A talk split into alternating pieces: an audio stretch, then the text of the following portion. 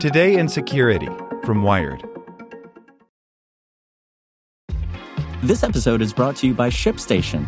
You know, some things take a lot of work, like sending little robots to far off distant planets. And just as that's challenging, so too is running a successful e commerce business, especially when there's so much to do. So I want to introduce you all to ShipStation. Now, I love using ShipStation because of its easy to use dashboard, which makes managing orders and printing labels a breeze and super smooth. Oh, and the customer service is just out of this world. It's exactly what you need to help grow your business. Sign up for your free 60-day trial at shipstation.com slash tech news. That's shipstation.com slash tech news. Want to learn how you can make smarter decisions with your money? Well, I've got the podcast for you. I'm Sean Pyles, and I host NerdWallet's Smart Money Podcast. Our show features our team of nerds, personal finance experts in credit cards, banking, investing, and more. And they'll help you make the most of your money while cutting through the clutter and misinformation in today's world of personal finance. You'll get clarity on strategies to help you build your wealth, invest wisely, shop for financial products, and plan for major life events. Listen to NerdWallet's Smart Money Podcast wherever you get your podcasts. Welcome to the spoken edition of Wired. Shopping for a great gift for the guys in your life is hard. Mack Weldon has you covered. From their perfect fitting underwear and socks with real silver woven into the fabric to keep him cool and fresh all day, to their amazing Ace sweatpants that look so good he can wear them to the office, a gift from Mack Weldon will have him looking and feeling his best. This year, gift giving for the guys in your life just got solved. Get 20% off your first order at mackweldon.com, promo code WIRED. That's 20% off at mackweldon.com, promo code WIRED. Why Ring doorbells perfectly exemplify the IoT security crisis.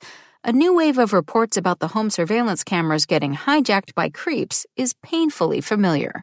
By Lily Hay Newman. There's been a lot of creepy and concerning news about how Amazon's Ring smart doorbells are bringing surveillance to suburbia and sparking data sharing relationships between Amazon and law enforcement. News reports this week are raising a different issue. Hackers are breaking into users' Ring accounts, which can also be connected to indoor Ring cameras, to take over the devices and get up to all sorts of invasive shenanigans. In Mississippi, a Tennessee news channel reported on Tuesday about a case where hackers hijacked an indoor ring camera one family had placed in a bedroom and used it to talk to three young girls. And as Motherboard first showed, there are tools available online for breaking into Ring accounts by strategically guessing the login credentials. When account thieves record enough juicy audio from people's Ring feeds, there's even a podcast where they can broadcast it. Though it sounds shocking, the situation with Ring is far from unique. At the beginning of the year, for example, hackers launched similar attacks against Nest cameras, complete with incidents where hackers were creepily talking to children through the devices. The manufacturers behind these devices, Amazon and Google respectively, are both billion dollar tech giants with massive development resources.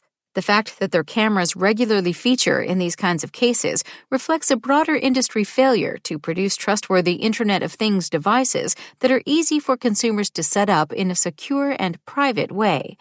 We have ways of preventing attacks like this, says Ang Cui, founder of the IoT analysis and security firm Red Balloon. We've been thinking about securely allowing people to access computers remotely for decades. So if we insist on making our doorbells a computer that connects to the internet, then we have to put the same level of care into securing those computers. Turn it on. Basic security measures like good password hygiene and enabling two factor authentication are enough to stop most attacks. Right now, it's the user who ultimately has to take those steps. But it's also true that the companies making and selling these devices could do much more to educate people about these methods and encourage them to do it. IoT vendors emphasize, often rightly, that their products improve quality of life, but they often neglect to disclose the risk of these devices to consumers, says Jake Williams, founder of the security firm Rendition InfoSec. The onus of understanding how an IoT device might impact security should not be purely on the consumer the vendor shares this responsibility. When it comes to something like a ring doorbell or camera, the devices can be genuinely useful, but they also generate sensitive data that would be valuable to many parties, from law enforcement to criminals or even nation state hackers, which makes security that much more important.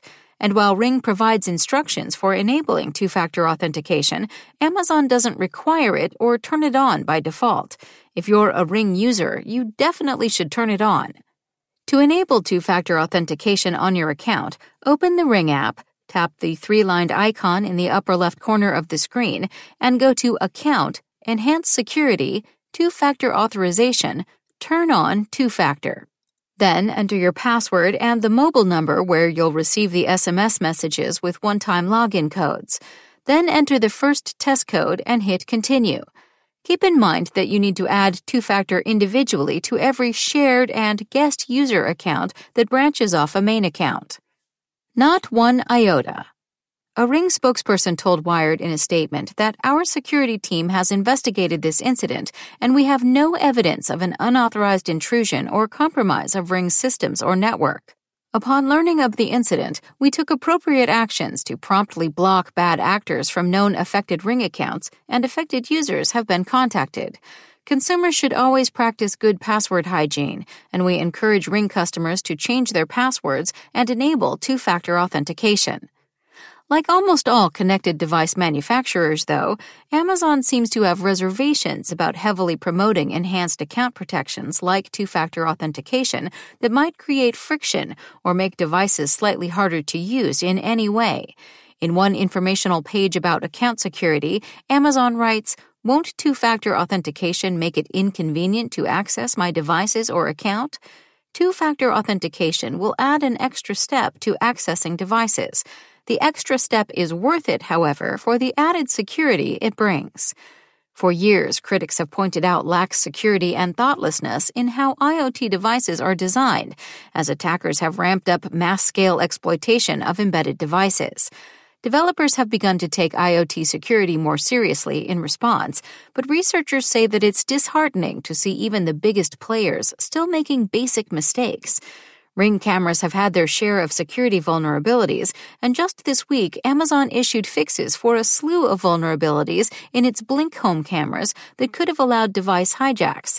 Combined with an ongoing lack of emphasis at white label companies and startups, industry progress overall is still slow. We've worked with several vendors that claim they can't both implement security and be profitable at early stages, Williams says. In many cases, the vendors themselves haven't done the threat modeling.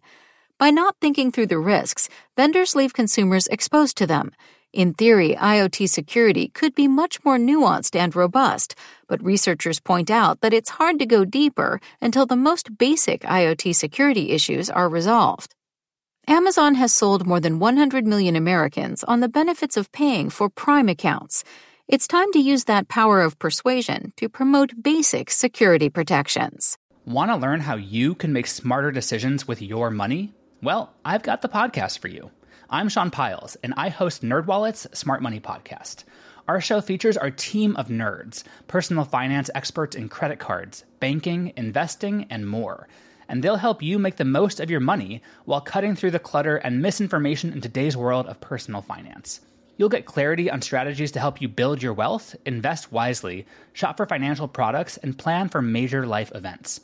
Listen to NerdWallet's Smart Money Podcast wherever you get your podcasts.